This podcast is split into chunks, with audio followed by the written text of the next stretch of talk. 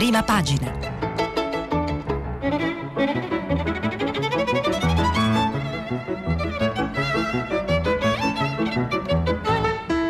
Questa settimana i giornali sono letti e commentati da Walter Passerini, editorialista del quotidiano La Stampa.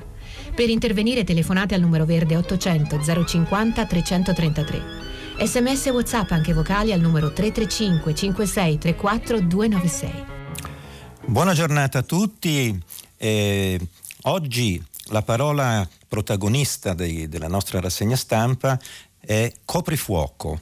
Coprifuoco eh, per capire gli effetti eh, di questa misura e per capire se riusciremo anche in questo modo a, a in qualche modo mettere in difficoltà la marcia del coronavirus. Coprifuoco in Lombardia è il titolo di Repubblica principale, la richiesta di Fontana, divieto di uscire dalle 23 alle 5, centri commerciali chiusi nel weekend. Il ministro Speranza, giusto farlo. Nella regione si temono 600 persone in terapia intensiva entro fine mese. Ieri in Italia meno positivi, ma cresce la quota dei contagi. Allarme per l'economia, la seconda ondata del virus gela la ripresa. Ecco, il rapporto virus-economia è eh, l'altro tema che la fa da padrone appunto in questa nostra rassegna stampa. Se l'ondata di contagi per un giorno si ferma a 9.338, ma aumenta il rapporto tra malati e tamponi, la Lombardia chiede al governo il coprifuoco dalle 23 alle 5 e i centri commerciali chiusi nel weekend. Per il ministro Speranza è giusto, nella regione si temono appunto 600 persone in terapia intensiva e se per il terzo trimestre la stima del governo per il PIL è del più 13,6%, la ripresa del virus mette a rischio l'economia. Ecco, questo è molto importante eh, tenere insieme questo, questo, binomio perché poi eh, ricorrerà appunto all'interno di tutti i giornali. Conte, la linea soft alla prova dei fatti, è il primo editoriale oggi sulla prima pagina di Repubblica e una manovra a corto raggio è eh, il pezzo, l'editoriale di Carlo Cottarelli eh, che eh, appunto interviene anche lui sul tema. Ma passiamo alla, all'interno e leggiamo un po' il, eh, il commento di Francesco Bei che si è intitolato Conte, la linea soft alla prova dei fatti. La Lombardia si arrende e alza la bandiera bianca, coprifuoco dalle 11 di sera nei giorni feriali, si esce di casa solo per comprovate ragioni di necessità, blocco della media e grande distribuzione nel fine settimana. Se la regione motore dell'Italia è prima a incepparsi, è facile prevedere che altre presto o tardi la seguiranno nella richiesta del governo di imporre il lockdown serale.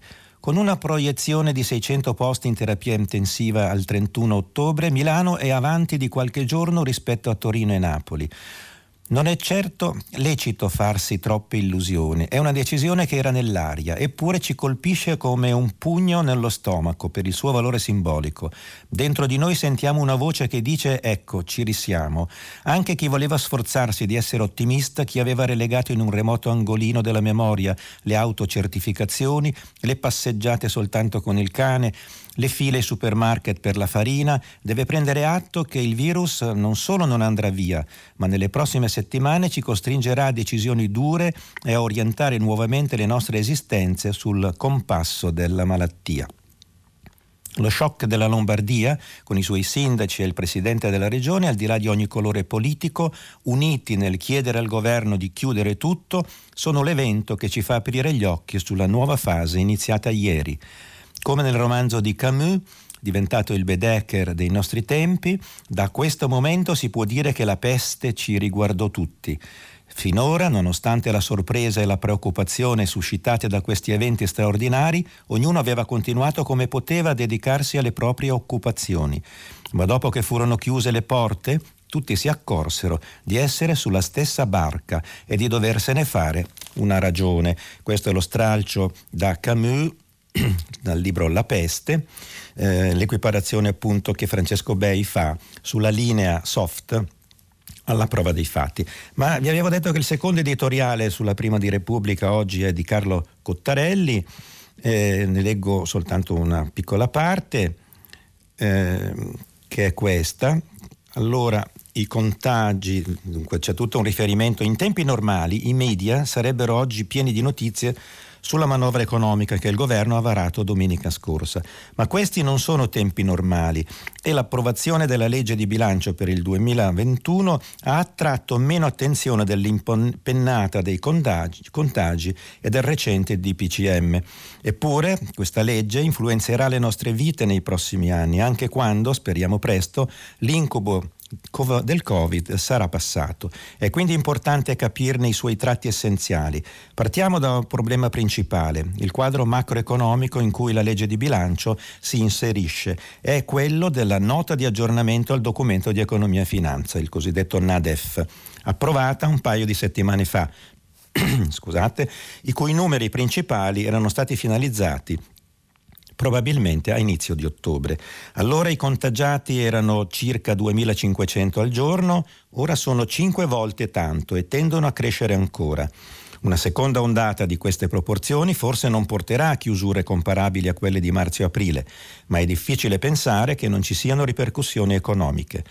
L'incertezza e la paura causate dalla seconda ondata possono avere conseguenze molto forti anche senza chiusure. C'è quindi il rischio che la legge di bilancio, passata su un rimbalzo del PIL del 6% per il 2021, rimbalzo che fino a un paio di settimane fa sembrava del tutto plausibile, possa essere oggi già obsoleta. Non solo il PIL potrebbe crescere di meno, ma nuovi interventi potrebbero essere necessari per sostenerlo.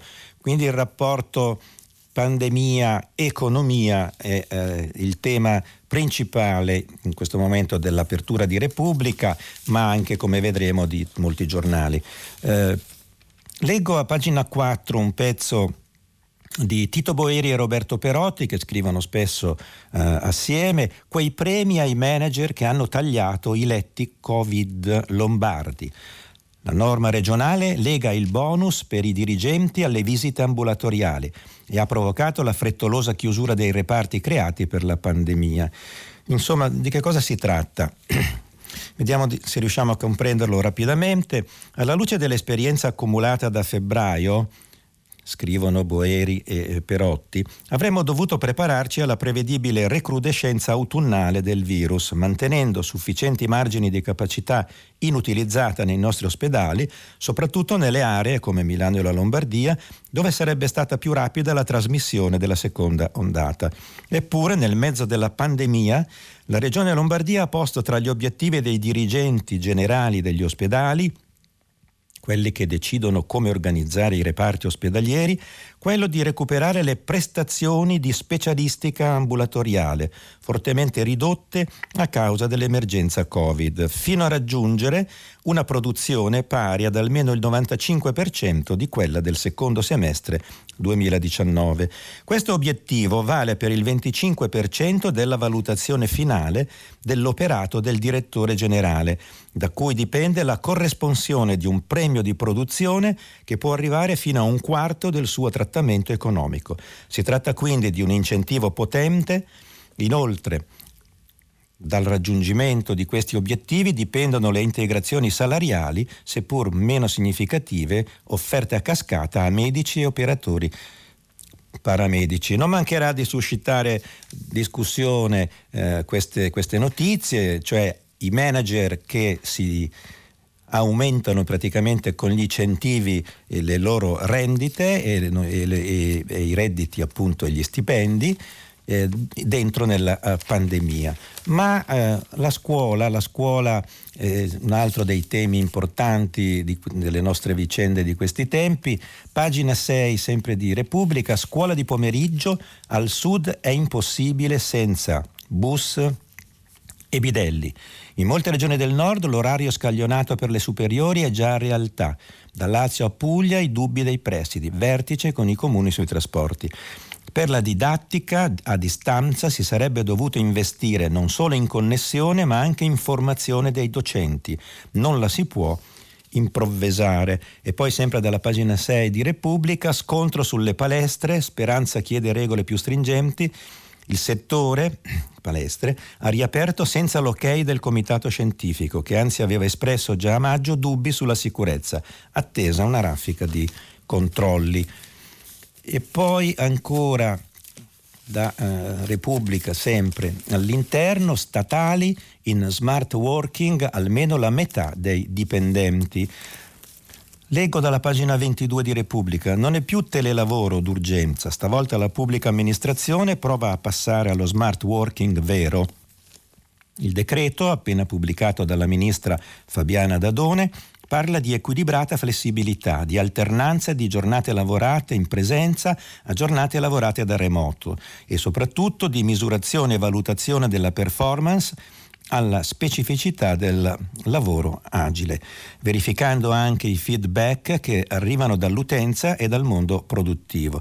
Vedete come il linguaggio burocratico anche un po' si aggiorna. Insomma, come ha spiegato la Ministra nel suo intervento ieri mattina al quinto forum nazionale degli organismi indipendenti e nuclei di valutazione, le competenze del personale, anche e soprattutto le nuove trasversali e attitudinali, conferiranno ai dipendenti quell'agilità mentale che li, chiuderà, che li aiuterà sempre più a mettersi dalla parte dell'utente. Questo è il suggerimento appunto e il commento della Ministra. Dadone, attuando l'ultimo DPCM emanato dal governo, il decreto ministeriale stabilisce che la percentuale di dipendenti in smart working debba essere almeno del 50%. La quota però non va calcolata sull'insieme dei dipendenti pubblici, ma esclusivamente su settori e attività che possono essere svolte anche da remoto. Beh, insomma, quindi lo smart working continua, continuerà ancora in una percentuale che ieri non era certa, ma a questo punto invece lo è maggiormente. E per passare poi alla pagina 30 eh, di Repubblica c'è un addio, un addio importante 1932-2020, che cos'è? È la vita di Enzo Mari. Addio Enzo Mari, eremita del design, l'artista del progetto razionale ed efficiente, è morto a Milano a 88 anni. Diceva gli oggetti non devono piacere a tutti, ma devono servire a tutti. La sua ultima mostra è stata allestita proprio in questi giorni alla Triennale. Questo è l'addio di Enzo Mari. Ma la parola coprifuoco eh, che campeggiava appunto sulla Repubblica, sulla prima pagina di Repubblica, campeggia anche sulla prima pagina della stampa, che scrive coprifuoco, comincia la Lombardia. Anche il Piemonte studia la stretta. Il presidente Cirio, orari scaglionati e didattica a distanza. Come vedete eh, ricorrono un po' tutti gli stessi temi. La regione stop allo shopping il sabato e la domenica, tutti in casa dalle 23 alle 5.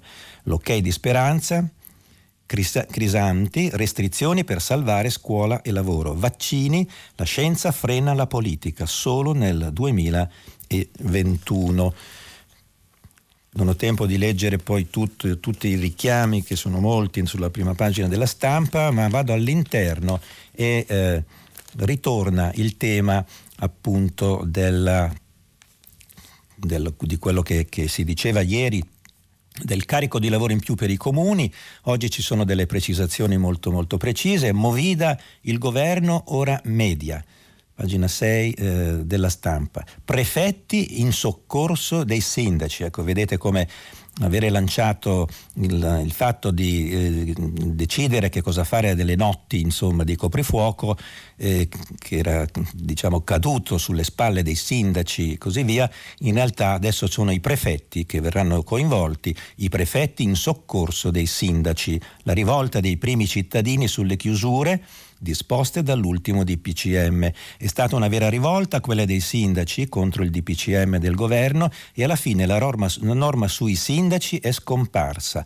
Quel passaggio che delegava ai primi cittadini il compito di chiudere strade e piazze a rischio assembramento è stato tolto e Giuseppe Conte ha dovuto chiamare il presidente dell'Associazione dei Comuni, Antonio De Caro, per cercare di calmare le acque.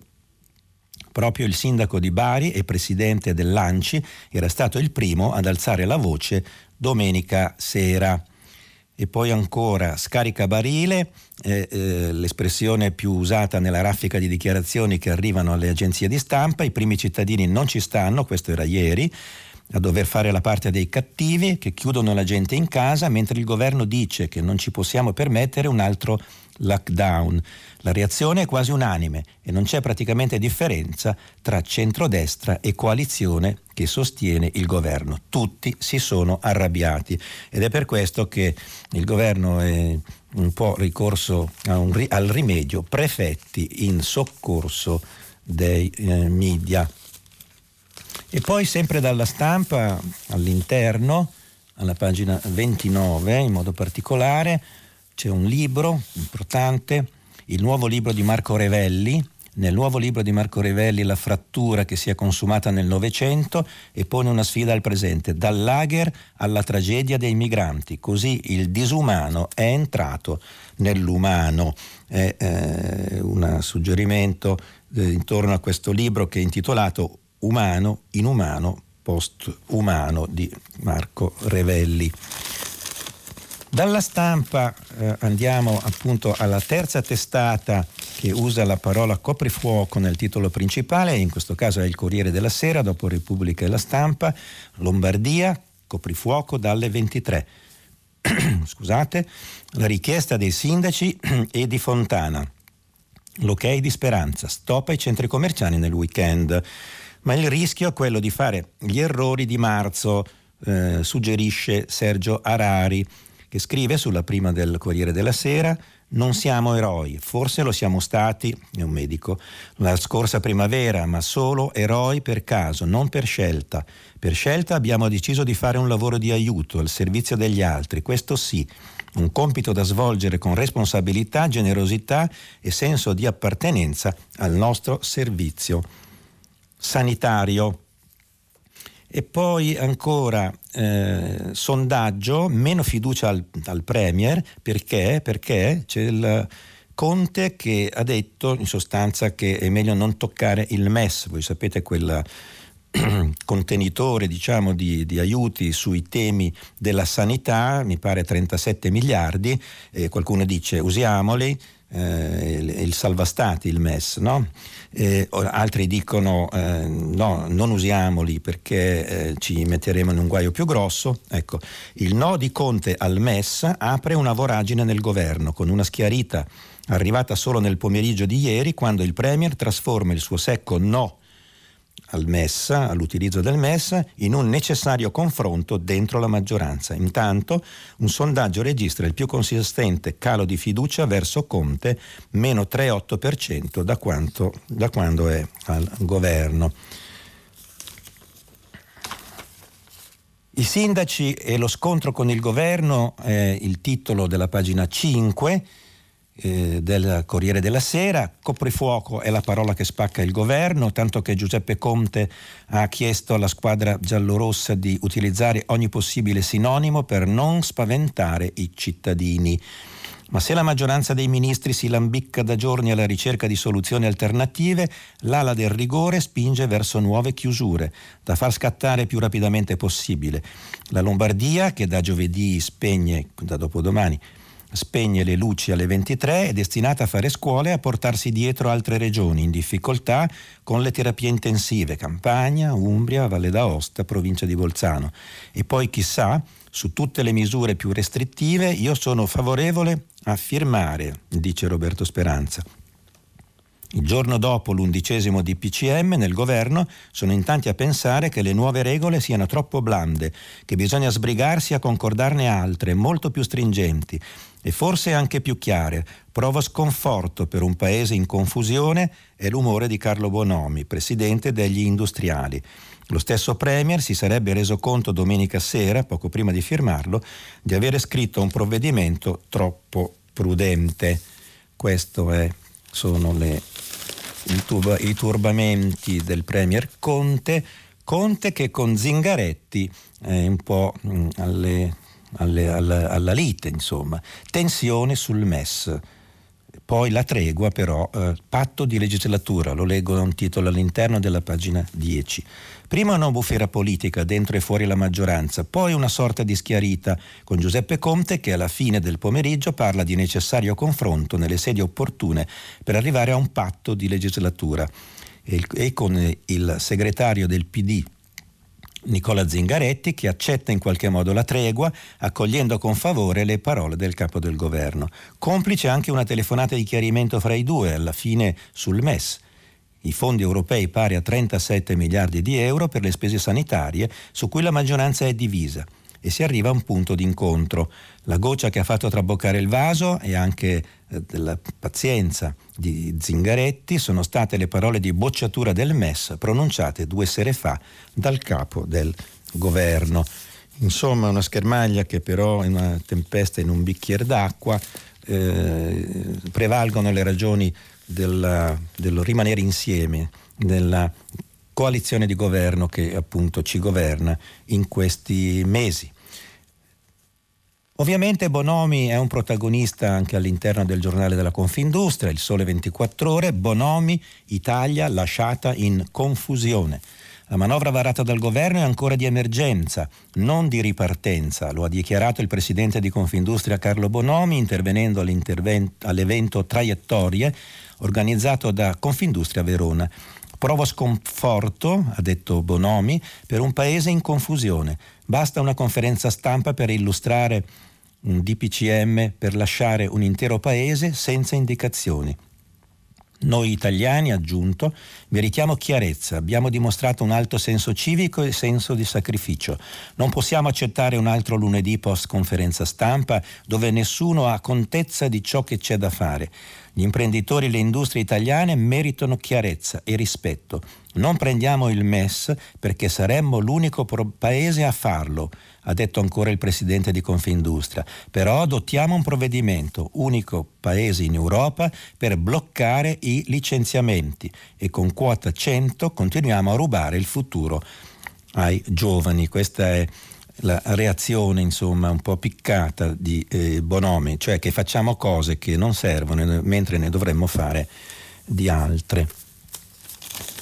Sempre eh, alla pagina del Sole 24 Ore, alla pagina 3, eh, la, c'è sempre il discorso di Bonomi, ma l'affondo del presidente di Confindustria è andato oltre alla legge di bilancio.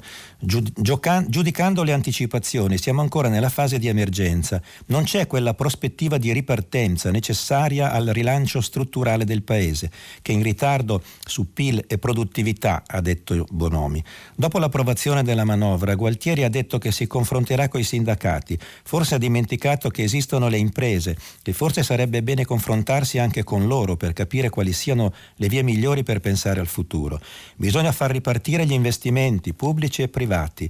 Non ho sentito parlare di Industria 4.0, ha incalzato Bonomi, sottolineando che si aspetta di vederla inserita nella legge di bilancio in modo forte e strutturale, che non sia solo una proroga di quella precedente.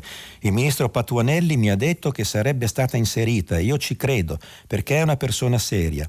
Insomma, il presidente di Confindustria ha incalzato con toni duri il governo sugli interventi annunciati. 4 miliardi per i danni a ristorazione e turismo, 5 miliardi per la cassa integrazione sono emergenza, CIG, cassa integrazione fino a dicembre e poi si vedrà e si incontrerà con i sindacati. Giusti anche i 6 miliardi per potenziare la sanità, doverosi, sperando però che abbiano un utilizzo più efficace di quelli stanziati prima sta- che sono stati utilizzati per i due terzi. Emergenza 4 miliardi per la scuola.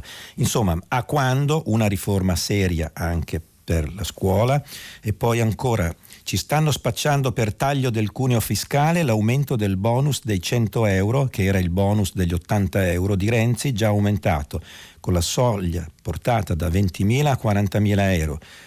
Con quota 100 continuiamo a rubare il futuro dei giovani. Si parla di quota 101 ma non è questa la strada. Quindi molto, in, molto arrabbiata la Confindustria per bocca di Bonomi, per gli atteggiamenti appunto eh, del eh, governo. Passiamo, passiamo all'avvenire, tracce perdute, questo è il titolo principale dell'avvenire di oggi. Dopo il DPCM di domenica, il Premier evita lo scontro con i primi cittadini sulle chiusure locali. Cresce l'indice di positività e il tracciamento dei contagiati non si riesce a fare. In Lombardia comuni e regione chiedono al governo di bloccare tutto alle 23. Conte sì alla verifica e sul MES valuteremo. Ma dall'avvenire eh, mi piace eh, sottoporre alla vostra attenzione la pagina 3 che ha come titolo Le donne e la crisi del Covid, più colpite ma anche più forti.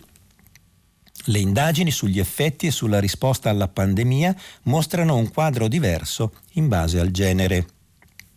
La recessione, causa virus, ha penalizzato i settori ad alta presenza femminile, preoccupazione e maggiore fatica, ma anche un tasso superiore di resilienza. Sono molti gli indicativi gli indicatori che mostrano come una delle categorie più penalizzate dalla pandemia sia proprio quella delle donne. Un'indagine condotta sulla generazione dai 18 ai 35 anni dall'osservatorio dell'Istituto Tognolo della Cattolica di Milano, durante l'avvio della seconda ondata di contagi ha rilevato bene questa caratteristica, che unisce a uno sguardo più severo e preoccupato la volontà di una reazione positiva.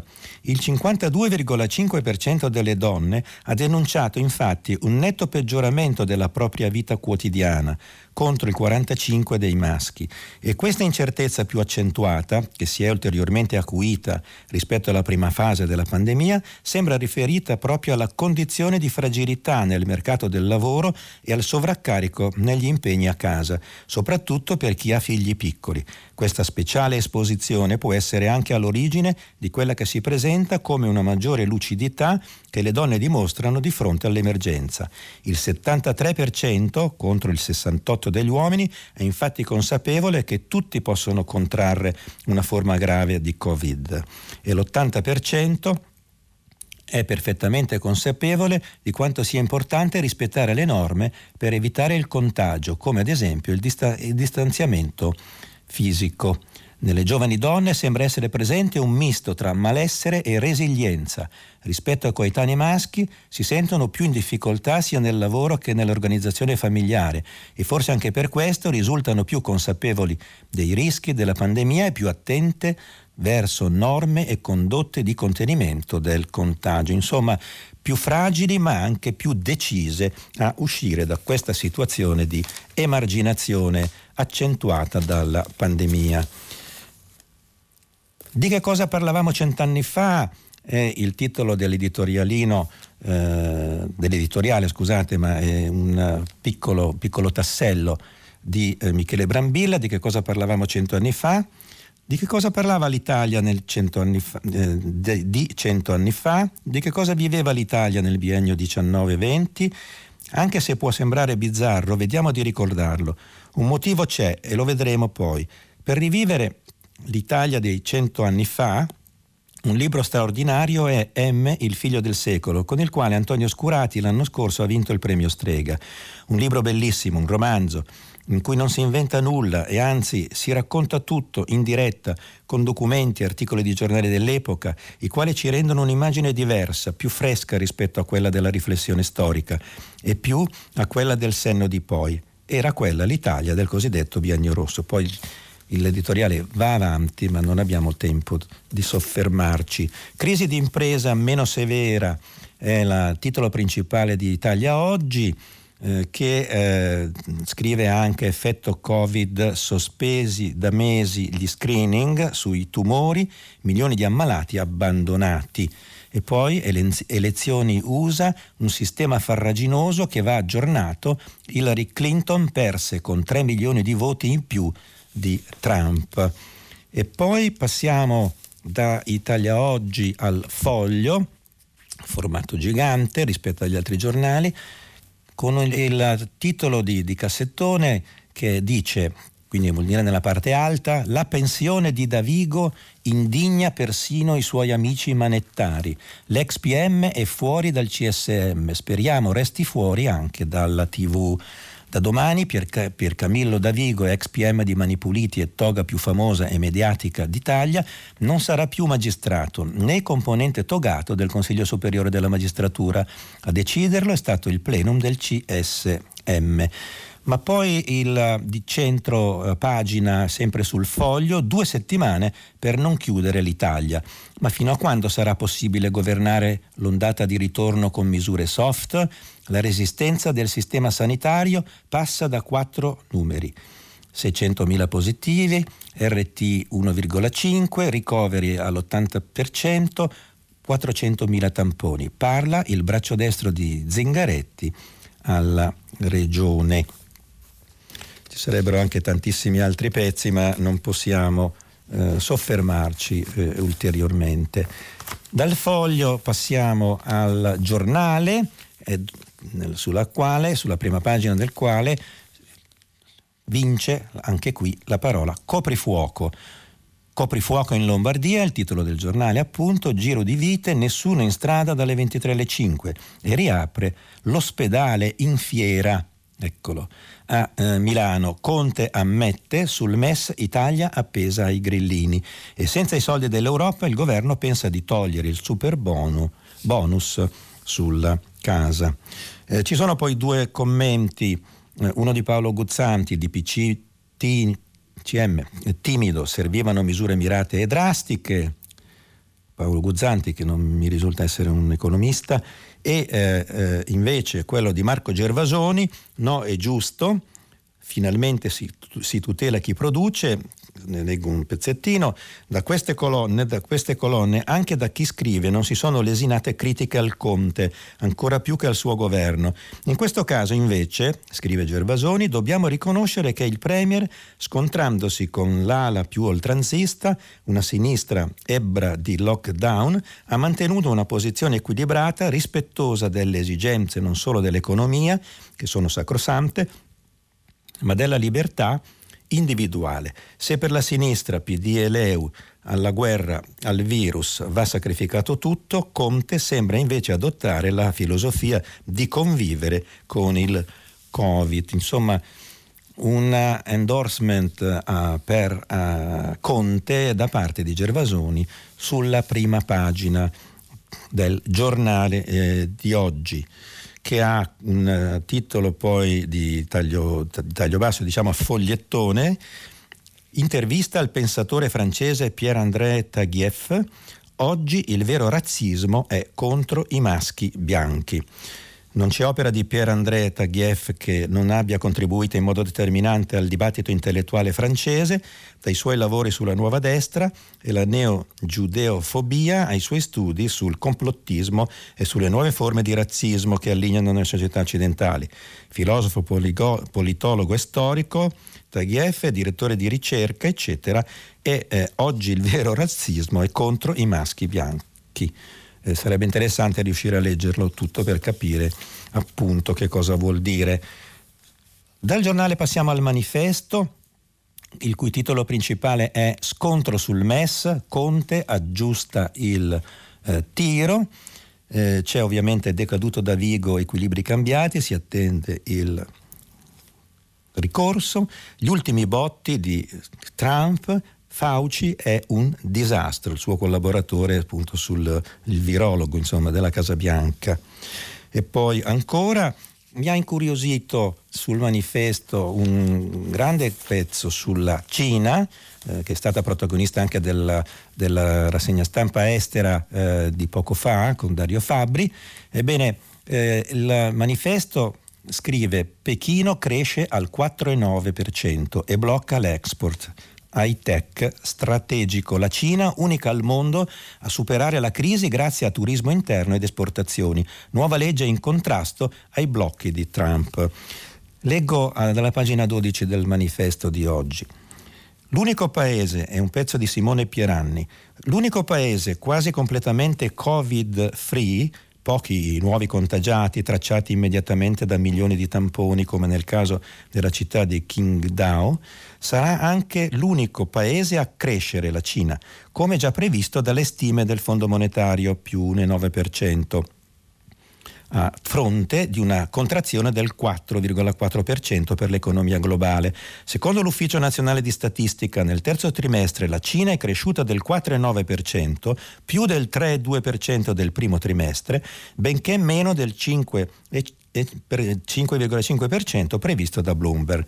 A trainare questi numeri il consumo interno, agevolato dalle spese patriottiche e dal turismo in occasione della Golden Week per le celebrazioni della nascita della Repubblica Popolare, i turisti cinesi interni hanno generato 46 miliardi di entrate, secondo i dati del Ministero cinese della Cultura e del Turismo. Nei dettagli, come riportato dai media locali, una crescita vistosa registrata a settembre è quella della produzione industriale, più 6,9% rispetto al 19, mentre secondo i dati ufficiali sarebbe calata anche la disoccupazione. Quindi Cina Felix, potremmo concludere qua, su uh, questo pezzo molto lungo che vi consiglio sulla uh, pagina 12 del manifesto. Ma dal manifesto passiamo alla verità.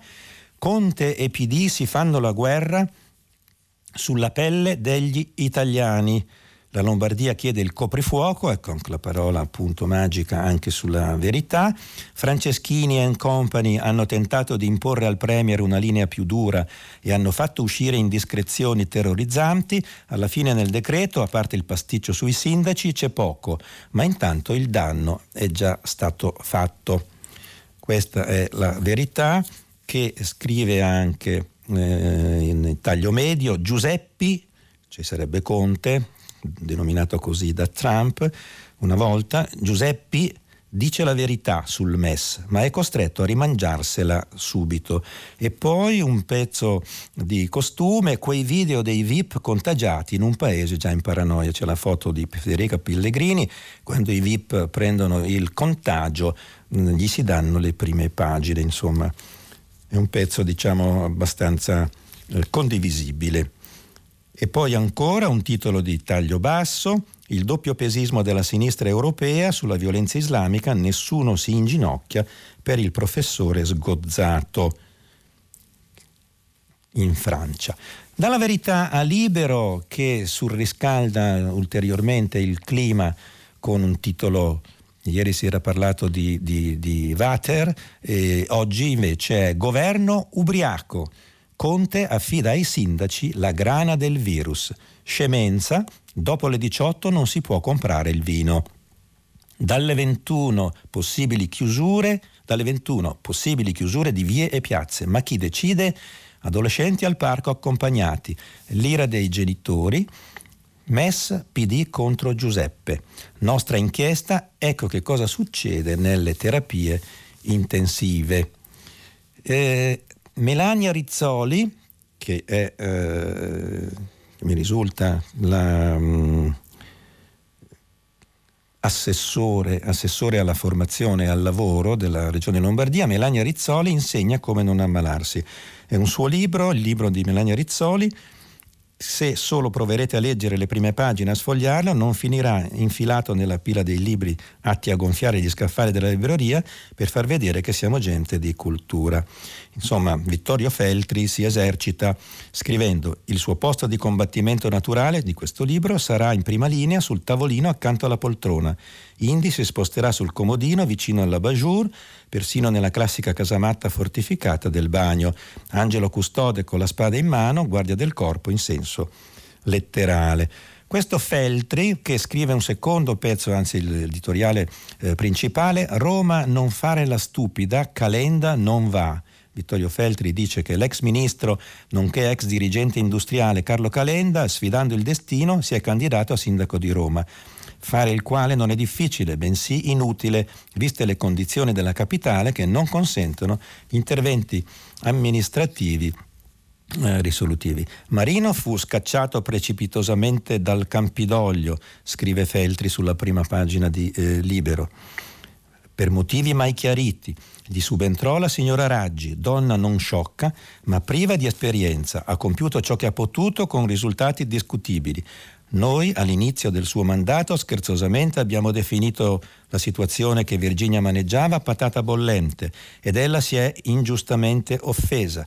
Non era un insulto, piuttosto la constatazione che la prima cittadina avrebbe affrontato una questione scottante. Insomma, si può anche andare avanti, ma è un uh, pezzo uh, di, in punta di penna di uh, Vittorio Feltri che non le manda a dire. E poi ancora verso lo stop agli, spostamenti da giovedì, quindi ricorda che dopodomani i sindaci Lombardi e Fontana chiedono il coprifuoco alle 23. Da libero andiamo al fatto eh, quotidiano che eh, vi cito non solo per il grande titolo Lombardia flop costretta a chiudere, coprifuoco, stop attività e spostamenti alle 23 da eh, giovedì, ma anche sottolineo un uh, pezzo all'interno, un focus alla pagina 8 del Fatto Quotidiano, giovani curati meglio. Come è cambiata la pandemia? È più giovane, si contagia in genere in famiglia, quando gli viene diagnosticato il virus sta complessivamente meglio di chi si ammalava 5-6 mesi fa, viene curato prima e meglio quanto avveniva a marzo e ad aprile. Oggi il malato di Covid-19, fotografato dalle statistiche delle autorità sanitarie, ha tratti di diversità rispetto a quello della prima fase dell'emergenza. Sicuramente rispetto ai mesi scorsi li intercettiamo quando sono in condizioni migliori, spiega Pezzotti, epidemiologo dell'Istituto Superiore di Sanità. A febbraio, marzo e inizio aprile diagnosticavamo solo le persone più gravi, che spesso erano già in ospedale e là si erano infettate. A fare la buona parte la differenza è la lente con cui osserviamo, da un lato. Dall'altro anche un'altra cosa, oggi i pazienti Covid sono molto più giovani che all'inizio della pandemia. Nei primi eh, due mesi dell'emergenza, secondo i dati Istat, l'età mediana era di circa 60 anni, con un picco di 68 toccato tra il 6 e il 13 aprile. Da lì è iniziata una discesa, anche piuttosto rapida, fino ai 29 anni, registrati nella settimana centrale di agosto. È il periodo clou delle ferie estive, che per loro natura sono appannaggio dei più giovani. Da quel punto in poi l'età ha cominciato a risalire e nelle ultime due settimane, considerate dall'Istituto, si è assestato intorno ai 42 anni. Oggi il 35,7% dei malati Covid ha più di 50 anni, il 47% si colloca tra 19 e 50, ma il 17% ha meno di 19 anni. Eh, e poi ancora sull'ultimo, eh, segna, segnalazione, il messaggero, se volete un, un pezzo di alleggerimento, la mascherina è un messaggio che il Premier sceglie il, è un messaggio, il Premier sceglie la chirurgica, insomma è, è, dire, è la moda delle, delle, delle, mascherine che stanno impazzando, è uno dei settori che sta forse eh, funzionando nel nostro paese, la diffusione eh, di mascherine eh, la, la leggete alla pagina 8 del messaggero eh, è un pezzo appunto eh, che eh, fa sorridere, ma si devono davvero la creatività degli italiani sembra che si sia rivolta in questo caso anche appunto a questo, eh, a questo sistema di protezione che chiamiamo mascherina. Bene, eh, abbiamo finito questa prima parte del, dei nostri lavori. Eh, vi do appuntamento a tra poco per il filo diretto. Grazie e a dopo. Walter Passerini, editorialista del quotidiano La Stampa, ha terminato la lettura dei giornali di oggi. Per intervenire chiamate il numero verde 800 050 333. Sms e WhatsApp anche vocali al numero 335 5634 296. Si apre adesso il filo diretto di prima pagina. Per intervenire e porre domande a Walter Passerini, editorialista del quotidiano La Stampa, chiamate il numero verde 800 050 333. Sms e WhatsApp anche vocali al numero 335 5634 296. La trasmissione si può ascoltare, riascoltare e scaricare in podcast sul sito di Radio 3 e sull'applicazione RaiPlay Radio. Bene, eccoci qua ancora. Ricordo che stiamo pubblicando i vostri messaggi sul sito di Radio 3 e comincerei da qui una lettura di alcuni di questi. Nella pandemia il parametro più importante non è il numero degli infetti, ma è lo stato di malattia percentuale tra gli infetti e la percentuale dei decessi. Filiberto Belluno una precisazione interessante, importante, è pazzesco come la Regione Lombardia ha dato un aumento a chi ha chiuso dei reparti Covid come aumento di produttività e ora già stiamo boccheggiando per letti e terapia intensiva. Ha ragione Cacciari quando protesta che non sono attuate cose importanti in merito alla sanità e ci si trastulla con le mascherine pure importanti and company Maria da Milano. Ma vediamo le vostre telefonate. Pronto? E buongiorno dottor Passerini, perfettamente d'accordo con Cacciari. Come si È chiama, mi scusi? Io Come- mi chiamo Esther e chiamo da Torino. Benissimo, È grazie. ormai, buongiorno dottore, è ormai palese come sia stato dannoso per l'Italia contrapporre sanità ed economia. Come nella prima pandemia, come sarebbe assolutamente abusivo, uso un termine proprio da giovani, mettere in concorrenza il normale svolgimento delle visite specialistiche con l'emergenza SARS-CoV.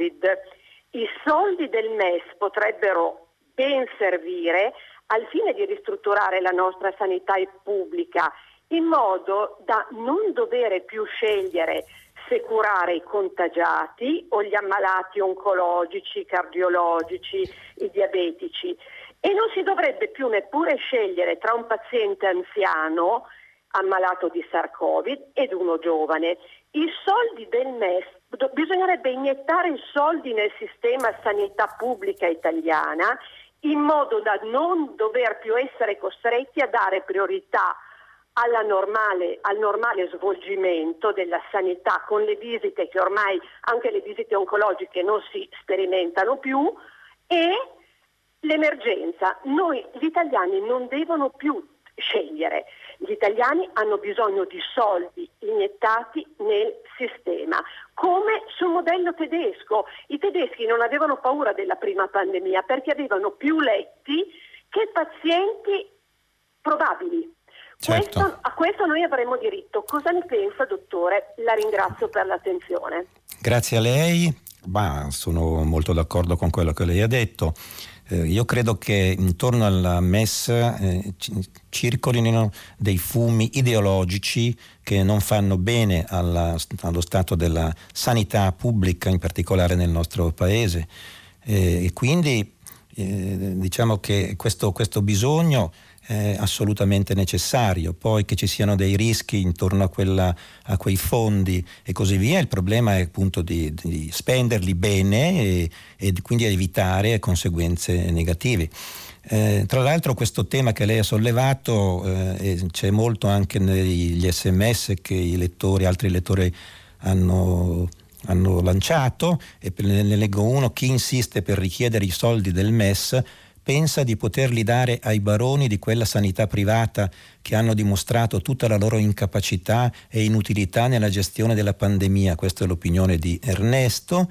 E poi ancora saremo disposti ad accettare i fondi MES quando le strutture sanitarie private forniranno servizi di pronto soccorso, terapia intensiva e tutti quei servizi che non rendono grandi guadagni e perciò vengono scaricati sulla sanità pubblica. Questo è Elio.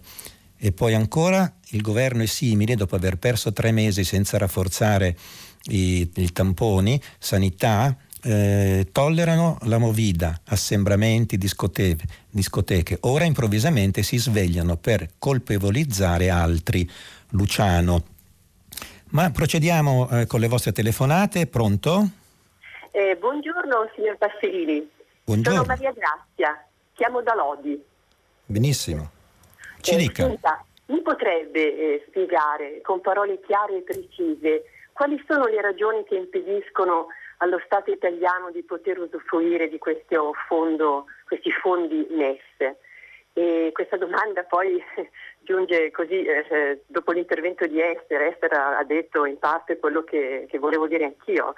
Eh, pensando solo a una grande ragione per cui accettarlo, la sanità e tutto il mondo della sanità. Mi fermo qui. Grazie. Molte grazie Maria Grazia. Sì, eh, certamente, eh, ma ci sono alcuni, alcuni temi che per esempio fanno sì che il Movimento 5 Stelle sia appunto eh, proprio contro l'utilizzo, l'ut- ne ha fatto un, un cavallo di battaglia. E, e- e i fatti sono un po' questi. Nella, eh, diciamo, nel MES ci sono due problemi, eh, ma il- quello più importante è eh, diciamo, la, la soglia decisionale. In sostanza, eh, il rischio, sottolineano coloro che sono i detrattori insomma, del ricorso al MES, sottolineano come la spesa eh, di questi fondi non, pot- non si possa più fare in, piena libertà e autonomia dal singolo Stato, ma il singolo Stato debba poi corrispondere, debba rispondere eh, di queste sue scelte a quella che una volta si chiamava la Troica. E quindi in, in pratica hanno paura, i, i detrattori, i contrari insomma al MES, hanno paura da un lato che eh, sia, si abbatta, si perda il potere decisionale e sovrano del nostro Stato, del nostro Paese e eh, si debba fare i conti con eh, Fondo Monetario Internazionale, Banca Europea, eccetera, eccetera, eccetera. Quindi questo era, era il, primo, il, primo, elemento. Eh, il secondo elemento eh, è quello appunto di eh, averne in qualche modo così oscurato eh, la fisionomia è, quel, è, quando lo si chiama il salvastati. Ecco, un altro modo, anche il linguaggio insomma ha giocato, ha giocato molto. Quindi, però l'elemento più importante, ripeto, è quello precedente. Eh, in sostanza siamo noi signori nel nostro paese, non vogliamo che ci mettano il naso. Il problema è che a metterci il naso sarebbe l'Europa e non, e non, dei briganti o gli americani. E quindi il problema è che se i soldi sono europei e, e, e vanno utilizzati eh, con razzocinio eh, da parte degli stati europei, eh, d'accordo tra di loro e così via, e, e, sapendo anche che i 37 miliardi del MES ci servono, allora forse le posizioni oltranziste, contrarie, eh, si scioglierebbero come neve al sole. Sentiamo un'altra telefonata, pronto? Buongiorno, sono Gabriele da Bologna e volevo dare la, il punto di vista del cardiologo riguardo gli incentivi no, ai dirigenti sanitari per le prestazioni ambulatoriali.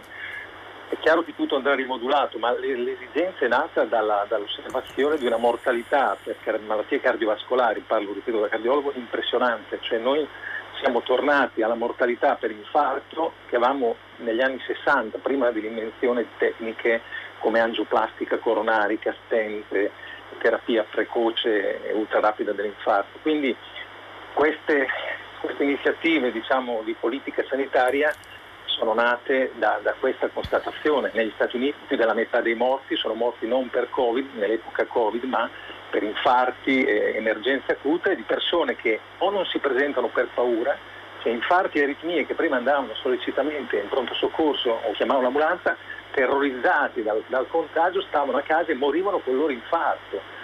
Cose da anni 50, da anni 60, veramente de, de, de, della preistoria della cardiologia. E poi le, le energie e risorse distratte dal Covid. Quindi certo. invece di subito insomma, dire che i dirigenti politici hanno capito, pensato l'economia più, hanno pensato anche le altre malattie. Ecco, questo va detto per onestà di stampa. Certo, la ringrazio per la precisazione, mi sembra corretto, la giriamo ai due autori eh, del pezzo che, eh, che vi ho in parte letto, che sono appunto Tito Boeri e Roberto Perrotti. Eh, e, e, tra l'altro ritorniamo al MES, eccetera, un, un lettore, un ascoltatore eh, più correttamente scrive il problema del MES non è tanto come spenderlo ma come restituirlo. Pep Roma, mi pare, sì. Bene, sì, certamente, ha ragione, perché sono, è un prestito, attenzione, non è un fondo perduto. E quindi i soldi del MES, una volta poi eh, presi, eh, vanno intanto eh, bisogna dire, dimostrare di averli spesi bene e in secondo luogo poi vanno restituiti certamente in un numero di anni con tassi, e con tassi agevolati. Quindi concordo con Pep sulla precisazione. E poi leggo un altro sms di Carla da Torino. I vaccini punto di domanda, si può sapere qualcosa di preciso. Non c'è una sola farmacia che sappia fare una minima previsione sull'arrivo degli stessi e fare sperare di poterlo avere. Li hanno consigliati ma non ci sono. Anche qui hanno sbagliato, Carla da Torino. Eh, guardi eh, Carla, il problema è duplice, cioè mm, c'è un po' di confusione sui, sui, vaccini. I vaccini di cui stiamo parlando in questi giorni, che sono introvabili, sono i vaccini anti-influenzali, non c'entrano con eh, il, il, Covid. E, e sono, è, è, di questi che si sta parlando. E, se voi andate appunto nelle farmacie ti dicono non li abbiamo, eh, forse arriveranno, si dice che arriveranno. Eh, è già tardi tra l'altro per fare i vaccini antinfluenzali. E, qui, e, quindi qui bisogna dare conto, bisogna essere appunto responsabili e, e non colpevoli, noi speriamo, di, di un rallentamento della, dell'utilizzo, della possibilità di utilizzare i vaccini antinfluenzali. Poi c'è il discorso dei vaccini invece per il coronavirus, ecco questi, questi ne parliamo nel, 2020, nel 2021 insomma. Quindi attenzione quando si parla di vaccini di distinguere i vaccini anti-influenzali che dovevano essere pronti in questi giorni non ci sono. Secondo, eh, i vaccini appunto per il, il Covid eh, arriveranno, eh, ma eh, entro, probabilmente entro l'estate dell'anno prossimo. Sentiamo un'altra telefonata, pronto? Pronto? Pronto? Sì, pronto, mi chiamo Giacomo, telefono da Padova. Buongiorno. Buongiorno. Buongiorno, La chiamo perché eh, fino adesso si è parlato anche di, copri, di coprifuoco riguardo il Covid, no? Si può parlare di coprifuoco anche riguardo al clima, perché so che anche Greta Thunberg incontrerà il primo ministro Conte, no? perché si parla anche di questo. Io parlerei di coprifuoco e si parla anche per quanto riguarda la guerra, perché se è vero che dobbiamo cambiare il nostro stile di vita, giustamente il Covid ce lo fa notare, ed è vero, per quanto riguarda tutte queste cose. Anche la guerra, io mi ponevo l'attenzione sul Nagorno-Karabakh e l'Azerbaijan, quella guerra di cui si parla molto poco, e notizie che arrivano arrivano solamente da parte dell'Azerbaijan ferito, mentre in realtà Nagorno-Karabakh e Armenia ne soffrono parecchio e i bombardamenti dietro c'è Russia e Turchia da una parte la Turchia mi pare che voglia veramente dimostrare di, di, di, di completare quello che è stato il genocidio del 1915 no? contro gli armeni. Ecco, io vorrei sapere come mai l'Italia non interviene, non prende posizione.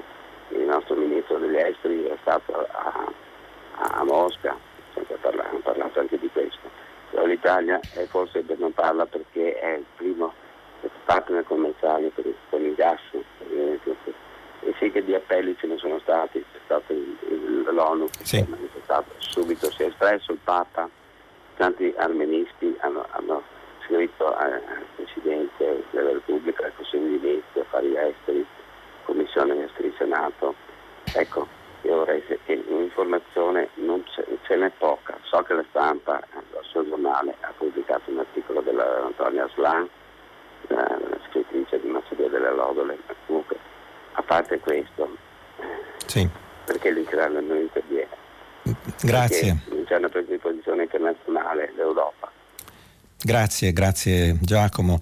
Sì, certamente, ecco, non, non, correrei comunque il rischio di contrapporre argomento ad argomento perché ci sono davvero tanti argomenti di, di, di, pari valore. Quello che lei ha sottolineato sul Nagorno-Karabakh sicuramente è uno dei, dei problemi eh, trascurati dal, dai giornali. Ci sono magari eh, qualche, qualche eh, diciamo, rigurgito di interesse poi eh, cade questo interesse, il tema della guerra. Eh, non sparisce insomma dalle pagine dei giornali e questo mh, mm, non è giusto anche perché quella secondo me ecco eh, per l'informazione che comunque ho io, sì, mi pare di aver capito che questa è una guerra per, per, procura.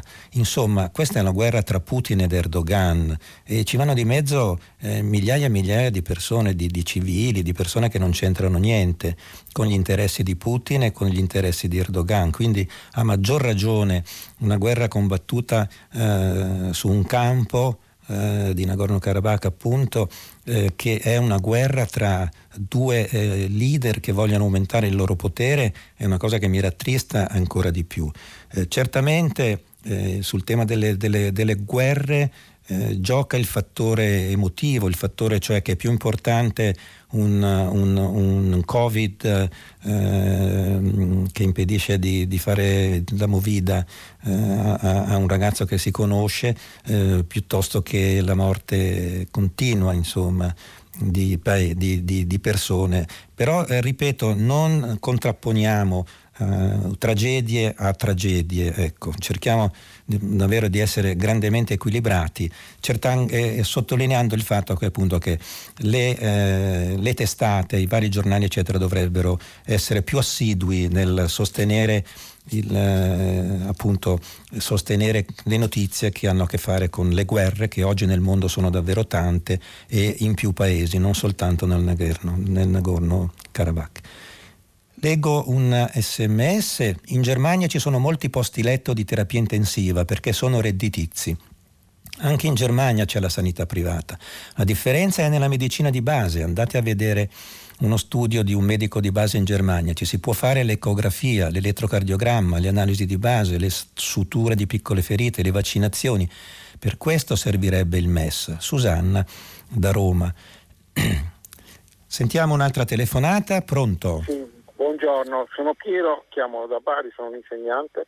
Eh, niente, eh, molte volte i miei alunni si fermano all'ingresso alla facoltà di medicina che non riescono a superare il test ingresso e prendono altre strade, alunni anche molto validi e in questo momento noi abbiamo ancora il numero chiuso alla facoltà di medicina, mentre magari si potrebbe far accedere i più meritevoli facendo una selezione sui voti dopo il primo anno, come fanno in altri paesi, anziché sottoporli a test, eh, insomma perlomeno dubbi sulla, sulla, sull'efficacia eh, nel selezionare il personale giusto. Quindi secondo me il MES va investito in formazione perché i soldi senza il personale che lo usi non servono proprio a niente, possono prendere eh, strade diciamo, non, non, non, non adatte e, e, sentivo l'appello che mancavano gli anestesisti in certi ospedali, quindi eh, se non abbiamo il personale i soldi del MES non ci servono assolutamente a niente, dobbiamo investire in formazione secondo me. Grazie, Grazie. Piero, grazie, sono totalmente d'accordo con lei.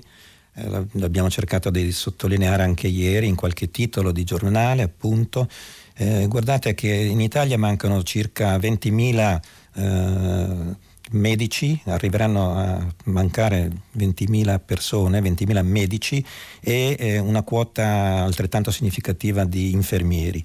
È un settore che da anni è in eh, carenza, è in deficit di personale e eh, in qualche caso eh, diciamo così, coinvolge gli specializzandi eh, anche nella corrente gestione diciamo, della medicina. Il tema appunto del rapporto tra necessità di medici e infermieri altamente professionalizzati eh, e eh, appunto la carenza di personale dipende proprio dal sistema formativo che è ancora in parte a numero chiuso. Ecco, a numero chiuso stabiliti, stabiliti dei, delle quote che non si possono superare. Oggi c'è da notare anche che comunque un po' di cose sono cambiate perché nuovi, nuovi medici stanno entrando, ci sono state delle assunzioni, ci saranno altre assunzioni e così via. Il periodo eh, sarà un po' più lungo perché ci saranno dei ritardi, perché non è eh, così eh, dalla sera alla mattina eh, avere più personale e nuovo personale all'interno delle, delle strutture sanitarie eh, pubbliche. Però il tema che lei ha sottolineato è assolutamente giusto. Il tema del tracciamento, per esempio, mancano i tracciatori, ecco, allora a questo punto ce ne, ce ne, voglio, ce ne sono 10.000, ce ne vogliono 20.000, cosa aspettiamo a, fare eh, formazione per mettere in ruolo appunto persone di cui notiamo la necessità ma poi non facciamo niente per avere più, eh, eh, più medici, più infermieri e più eh, tracciatori diciamo così. Sentiamo un'altra telefonata, pronto? Eh, pronto, sono Davide da Treviso, buongiorno signor Presidente. Buongiorno. Eh, buongiorno, volevo dare un contributo eh, diciamo, di informazione ehm, e controbattere telefonata di ieri eh, da parte di Massimo della, eh, della Cina. Sì. Eh, ecco, io eh, lavoro da circa vent'anni in Asia, ehm, lavoro da manager, però diciamo che io lavoro nelle aziende, nelle, nelle fabbriche, sono a contatto con eh, le persone, la vita vera, ecco, diciamo. Ecco, eh, quello che ehm, i miei viaggi sono intervallati da ehm, viaggi di settimane o mesi, intervallati da periodi in Italia. Eh, premesso questo, ehm, volevo eh, puntualizzare una, una, cosa, chi vive in Cina, inclusi gli ospiti stranieri, eh, spesso non sono molto informati, non hanno l'informazione molto, eh, molto realistica di quanto avviene nella, eh, in Cina in particolare. Cioè che cosa avviene? avviene una censura, eh, uh-huh. una censura sistematica de, dell'informazione, pertanto eh, il, la certezza con cui Massimo diceva che la, eh, la, la pandemia è, è, debellata in Cina, io non troverei qualche, qualche dubbio, qualche serio dubbio. Mm. Eh, perché appunto l'informazione è molto mascherata, molto, molto. Certo. io mi auguro, spero per la popolazione, eh, quelle, fate una, una migrazione, una stima eh, popolazione cinese sia effettivamente fuori dalla pandemia, eh, avrei qualche dubbio sulla certezza di, di, Massimo dicendo che i dati sono certi, che la pandemia è stata debellata e mm, non, non ho, eh, io ho un contatto giornaliero con, sì. con la Cina, loro stesso, loro stesso non sanno esattamente a che punto sono, non sanno esattamente se la pandemia è stata completamente eh, cancellata. E, per cui questo è il mio contributo certo, di, informazione. Grazie. Di... Grazie, grazie molte Davide da Treviso. Sì, eh, è, malata la democrazia in Cina. Probabilmente appunto c'è un controllo, io non lo so francamente, certamente viene da pensare appunto che ci sia un uh, estremo, nessuno è Alice nel Paese delle Meraviglie, eh, ci sono appunto dei modi che impediscono di contare la realtà, qualificandola in termini contenutistici e quantitativi, quanti sono eh, i, i malati ancora di coronavirus, non lo sappiamo con esattezza. E, e, poi appunto eh, in sostanza c'è una, un, clima, un, clima, probabilmente qualcuno dice da dittatura, cioè non ci sono i diritti, i diritti civili, eh, l'informazione è il primo dei diritti civili dal mio punto di vista, è chiaro che se è in mano a uno Stato che decide di dire bugie eh, possiamo fare ben poco, però sappiamo che appunto sappiamo che la Cina, io ho letto anche delle, della, delle notizie, delle informazioni sulla Cina oggi, mm, per esempio dalla, anche sul manifesto insomma c'erano delle cose, ma anche su altri giornali, perché la Cina è l'unico paese al mondo che in questo momento sta crescendo del 4,5%. Quindi evidentemente che il prezzo di questa crescita eh, positiva che c'è in Cina in questo momento eh, non vorrei che fosse anche eh, questo, questo, questa situazione, non vorrei che fosse anche diciamo, una, una, una realtà, una conseguenza di, una, di un regime eh, politico eh, diciamo dittatoriale che impedisce i diritti civili, tra cui quello dell'informazione. Insomma, lo sappiamo, eh, certamente abbiamo bisogno di più notizie, forse ecco, avere possibilità di fare delle inchieste vere, anche ci sono i corrispondenti dei, delle testate di tutto il mondo e così via, se ci raccontassero davvero come si sta in Cina dal punto di vista della democrazia, dei diritti e così via, ecco questo farebbe un grande servizio non soltanto alla Cina ma a tutto il mondo. Sentiamo un'altra telefonata, pronto? Pronto? Sì, pronto, sono Alessandro, chiamo da Varese, sono un medico di famiglia. Buongiorno. Io volevo intervenire riguardo il discorso delle vaccinazioni. Non siamo assolutamente in ritardo per la vaccinazione anti-influenzale perché il periodo giusto è quello degli inizi di novembre, anzi il sottoscritto si vaccina agli inizi di dicembre perché il vaccino anti-influenzale non ha durata illimitata, dura ecco, qualche quanto mese. Dura, quanto dura? Eh, diciamo, se uno lo fa per novembre ha coperto gennaio, febbraio. Diciamo. Ma molti, Adesso... molti, l'hanno fatto in ottobre. Molti... È sbagliato, è sbagliatissimo, secondo me è sbagliatissimo. Perché? Perché si esaurisce prima? Eh certo, si esaurisce se... anche perché l'influenza risente molto del fattore climatico. Certo. Eh, magari se è a gennaio, febbraio, dove condizioni climatiche fa particolarmente freddo, per cui il virus si sviluppa di più, oppure se fa caldo magari viene procrastinato il periodo dell'influenza, per cui vaccinarsi troppo presto non ha senso, anche perché questa pandemia durerà anche al, a lungo. Speriamo di no, però all'inizio dell'anno prossimo ce l'avremo ancora, per cui abbiamo speso, se vacciniamo tanta gente subito, abbiamo speso risorse e non abbiamo raggiunto l'obiettivo. Per cui io ho pazienti che già da settembre per campagne in televisione, sui giornali di vaccinarsi, di vaccinarsi, eh, non è secondo me, eh, anche secondo altri colleghi, eh, è sbagliato, per cui bisogna fare secondo me una giusta informazione, come anche adesso il vaccino che stanno sperimentando per il Covid, dobbiamo vedere quanto tempo funziona. Certo, certo, per certo. cui sono tutte, invece il vaccino anti-influenzale lo sappiamo che ha una durata può essere di 3-4 mesi. Certo, per cui grazie Alessandro. troppo in anticipo certo. non ha senso. Assolutamente, assolutamente. Eh, c'è un po' di, eh, come dire, eh, confusione appunto e è giusto dare anche le, questa informazione.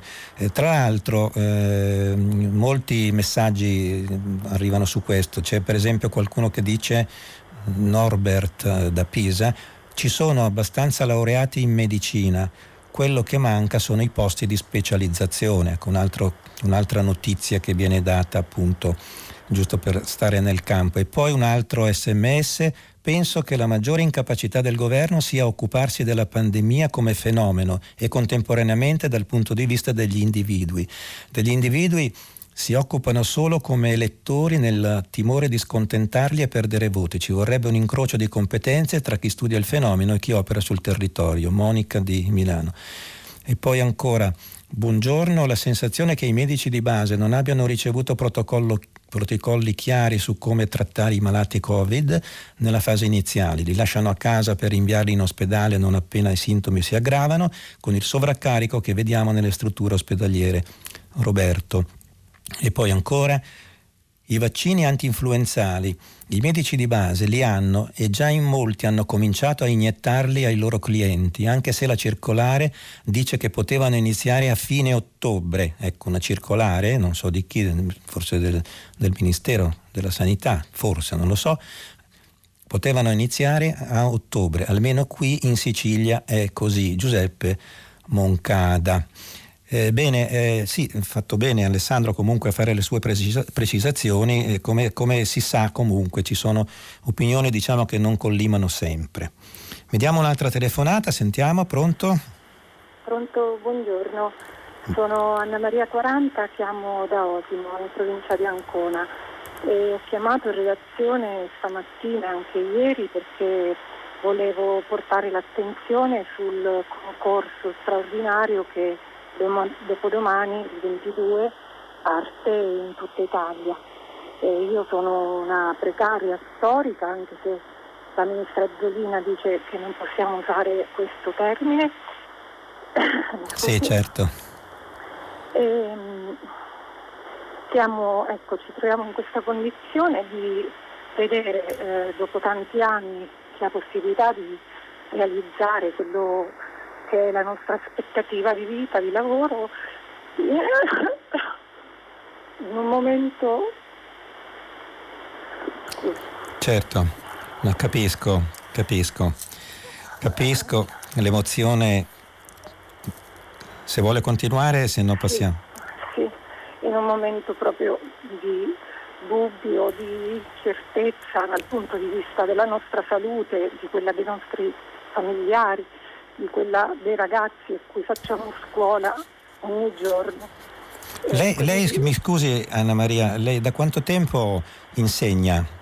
Io da dieci anni dieci ho anni. cominciato dopo una, diciamo, un tentativo di carriera universitaria, ho cominciato con la scuola, quindi anche tardi, ho quasi 50 anni, e, però oh, mi sono veramente realizzata in questi anni, nonostante tutta la precarietà.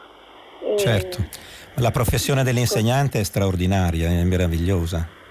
Sì, appagante, si lavora con i ragazzi, con nostro, quello che sarà il nostro futuro, quindi certo. sicuramente questo ci appaga, però dall'altra parte abbiamo questo, questo scarso riconoscimento, certo. questo, sembra che il problema non esista Adesso si parla di scuola, ma solo del problema di chiuderla o non chiuderla, ma di chi sta a scuola proprio certo. sembra, um, siamo quasi meno importanti di questi banchi con le rotelle. Certo. Si parla di noi sempre dopo, eppure ci siamo noi lì con i ragazzi. Certo. Senta, sono, sono, costretto, la ringrazio, la ringrazio molto. Eh, sono costretto appunto ad andare avanti, come dire, lo show continua ecco, scusate, e ha fatto bene certamente il 22 parte la, la, prima tranche di concorso, di concorsone, quindi avremo modo anche di uh, riparlarne, eccetera. L'importante è comunque eh, queste testimonianze sono molto importanti perché diciamo che eh, misurano il, il, il livello di, di, di, di, senso insomma, che ha una vita eh, professionale come quella dell'insegnante, nonostante la precarietà, nonostante la bassa paga, nonostante tutti i disguidi che anche in questo momento, anche per la pandemia, ci sono. Quindi lunga vita a tutti gli insegnanti, speriamo che appunto eh, ne assumano un po' di più e non, e non, siano, non ci siano così troppi questa, questa, quantità di precariato che ci trasciniamo da 30 anni, insomma va, va finita, non se ne può più. E vanno premiati coloro che, che lavorano meglio nelle scuole, il merito deve entrare anche nelle scuole, eccetera, eccetera. Quindi Vedremo poi i prossimi giorni le questioni del concorsone e così via. Signor Passerini, perché si continua a spacciare la creatività degli italiani con l'arte di arrangiarsi? Creatività significa avere una visione che è la grande assente del momento e mancando una visione si rischia di utilizzare male i fondi europei. Forse sarebbe meglio utilizzare il MES nella fase emergenziale per mettere a posto la nostra sanità e il recovery fund in una fase successiva, quando avremo tutte le idee più chiare. Antonio da Giarre.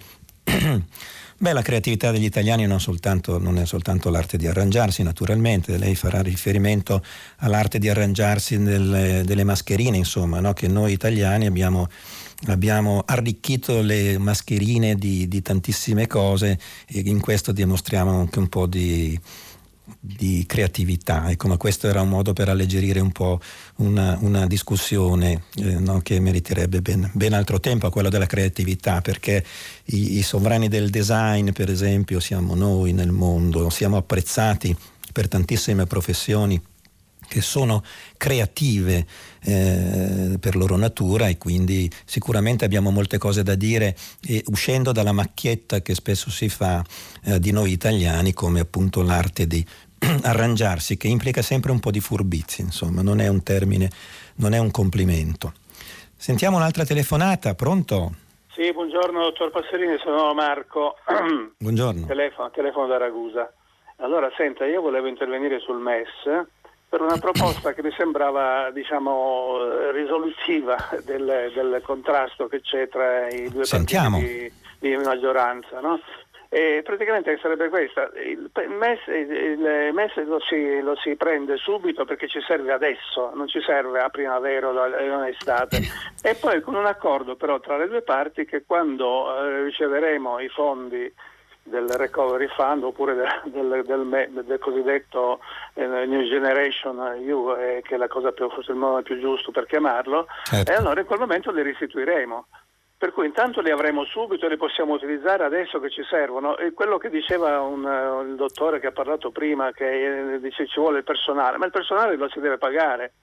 E con quali soldi? Appunto con quelli del MES, li possiamo pagare con quelli del MES, quelli, quelli, quei volontari che la volta prima sono intervenuti, medici e infermieri, eh, sapendo bene che si trattava di un lavoro soltanto provvisorio, sono intervenuti a loro rischio e pericolo, però sono, sono stati pagati, eccetera. Quindi questi servirebbero e, e per aiutare a, a, risolvere il problema in questo momento certo. e non, eh, non, in estate prossima o in primavera prossima. Grazie Questa Marco. è la, soluzione che io ritenevo assolutamente. Compromesso, di compromesso. Sì, assolutamente, già eh, appariva anche in una serie di sms, certamente, perché oggi siamo in emergenza, questo è il punto.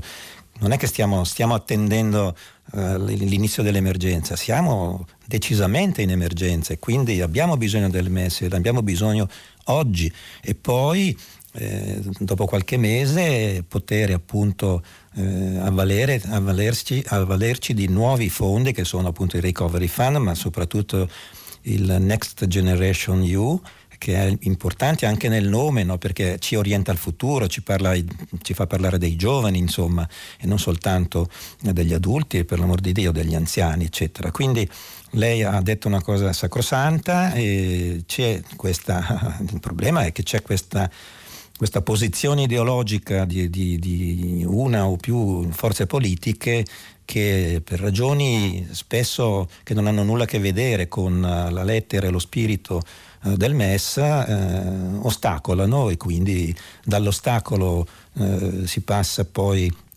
alla lacerazione, poi non ci si crede più e intanto l'emergenza appunto semina, semina disastro. Sentiamo un'altra telefonata, pronto? Pronto? Buongiorno, sì. pronto? Buongiorno, buongiorno.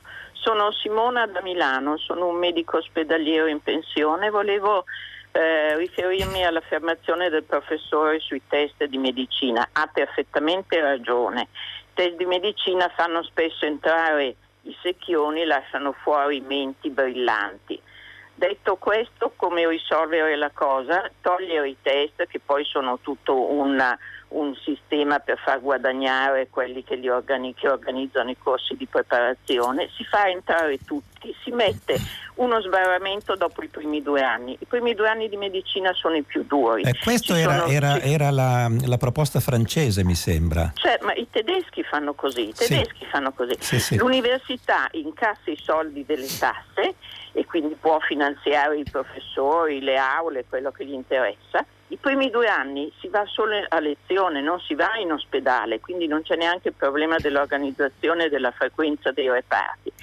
Quando lei ha superato i primi due anni, ha dimostrato di essere in grado di studiare e di voler studiare, va avanti, se no se ne torna a casa. Questo non lo vogliono fare perché costa fatica all'università, perché devono mettere i professori a fare lezione L'università ha sempre guardato solo a se stessa, come il discorso delle specializzazioni, non ci sono gli anestesisti, è dall'anno 2000 che noi che lavoravamo in ospedale non avevamo gli anestesisti.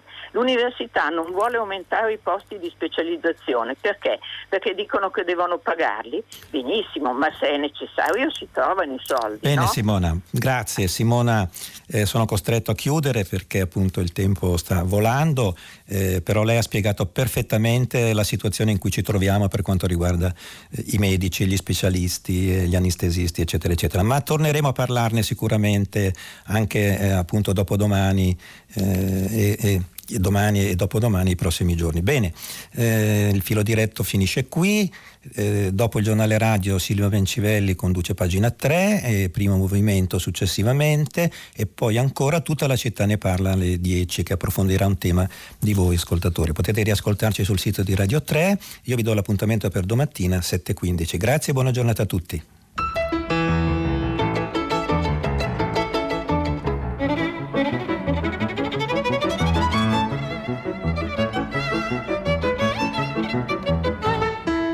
Walter Passerini, editorialista del quotidiano La Stampa, ha letto e commentato i giornali di oggi.